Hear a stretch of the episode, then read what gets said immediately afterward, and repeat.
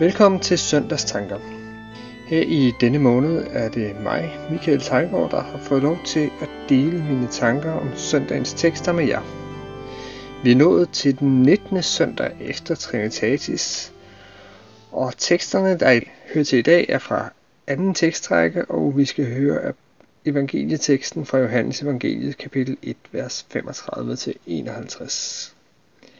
Men vi vil begynde med at høre en sang, og det er Janne, der vil synge for os en sang, der hedder Jeg kan ikke, hvad du kan.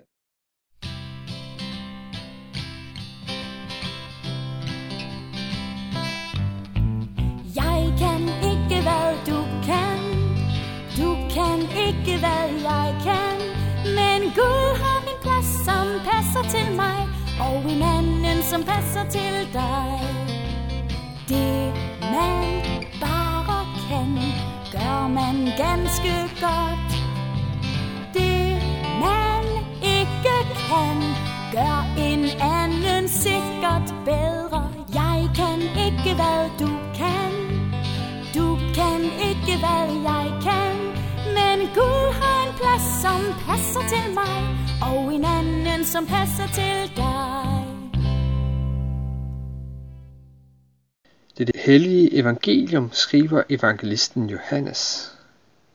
Næste dag stod Johannes der igen med to af sine disciple.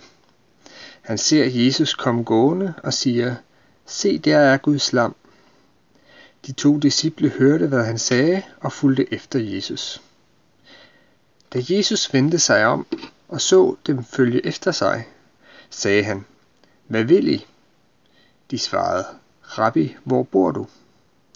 Rabbi betyder mester. Han sagde til dem, kom og se. De gik så med og så, hvor han boede, og blev hos ham den dag. Det var ved den tiende time. Andreas, Simon Peters bror, bror, var den ene af de to, som havde hørt, hvad Johannes sagde, og var fulgt efter Jesus. Først møder han sin bror Simon og siger til ham, Vi har mødt Messias, det betyder Kristus. Han tog ham med hen til Jesus. Da Jesus så ham, sagde han, Du er Simon, Johannes' søn. Du skal kaldes Kefas. Det er det samme som Peter. Næste dag vil han tage til Galilea og møder Filip. Jesus siger til ham, Følg mig.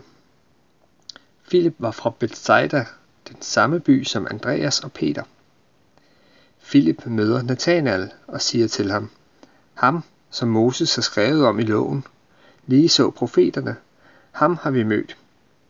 Jesus, Josefs søn fra Nazareth. Nathanael spurgte, Kan noget godt komme fra Nazareth? Filip sagde til ham, Kom og se. Jesus så Nathanael komme hen imod sig og sagde om ham, Se, det er sandelig en israelit, som er uden svig. Nathanael spurgte ham, Hvor kender du mig fra? Jesus svarede ham, Jeg så dig, før Filip kaldte på dig, mens du var under fintræet. Nathanael udbrød, Rabbi, du er Guds søn, du er Israels konge. Jesus sagde til ham, Tror du, fordi jeg sagde til dig, at jeg så dig under fintræet? Du skal få større ting at se end det.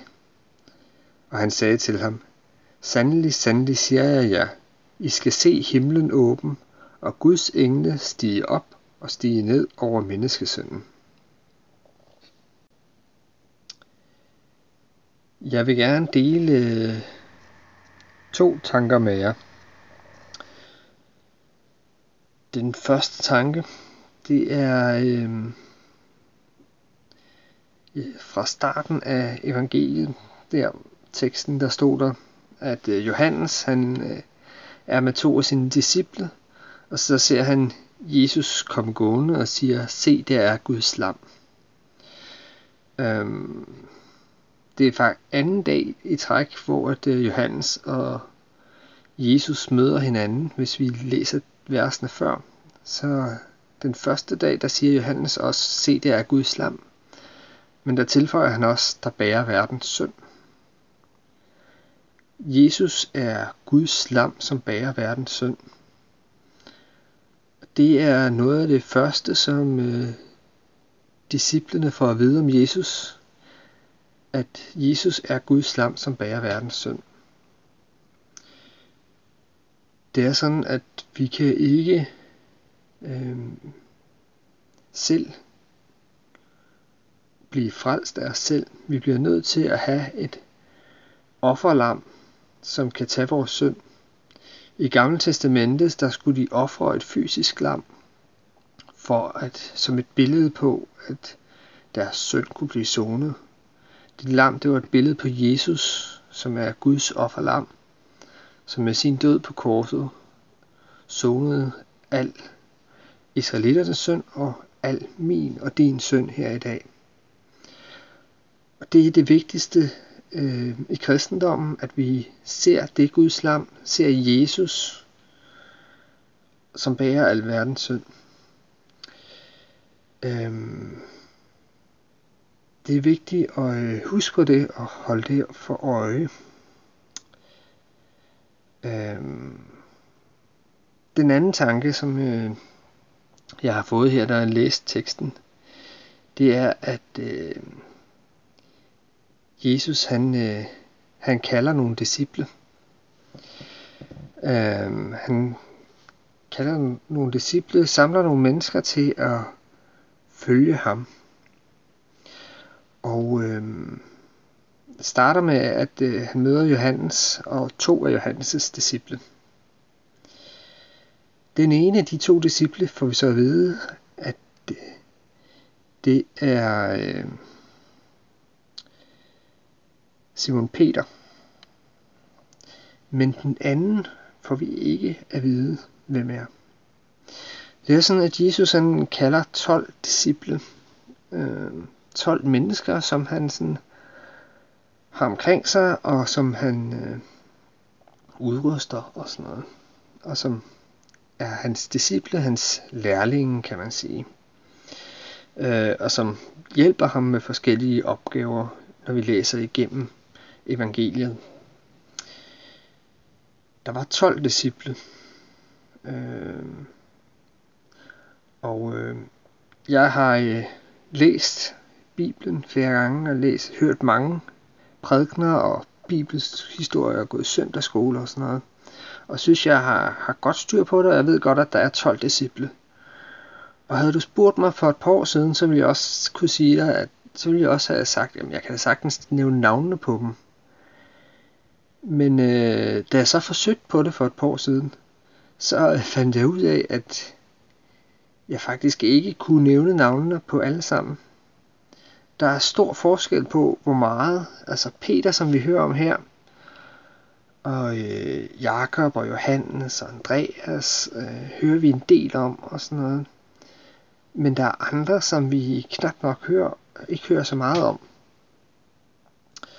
Øhm, og sådan er det også med, med de mennesker. I dag, der kalder Jesus også øh, kristne til at følge ham og udruster dem til forskellige opgaver.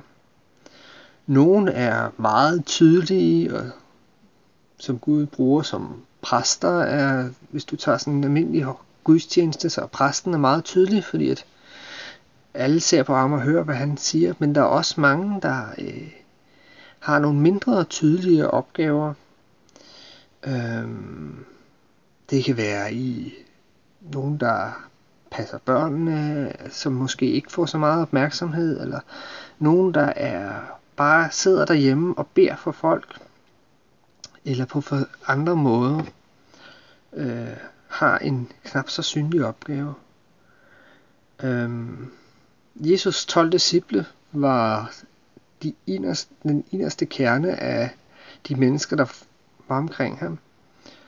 Og øh, ligesom at de havde forskellige opgaver, og vi hører forskelligt om dem, sådan er det også med os i dag. Her til sidst, så vil jeg gerne dele den første tanke igen med jer. Se, der er Guds lam, som bærer verdens synd.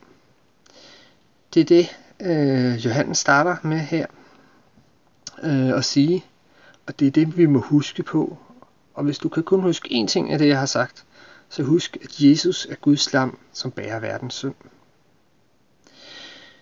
Vi skal slutte med at høre en sang med Oslo Gospel Choir, og de skal synge en sang, der hedder Agnus Dei, som netop betyder Guds lam.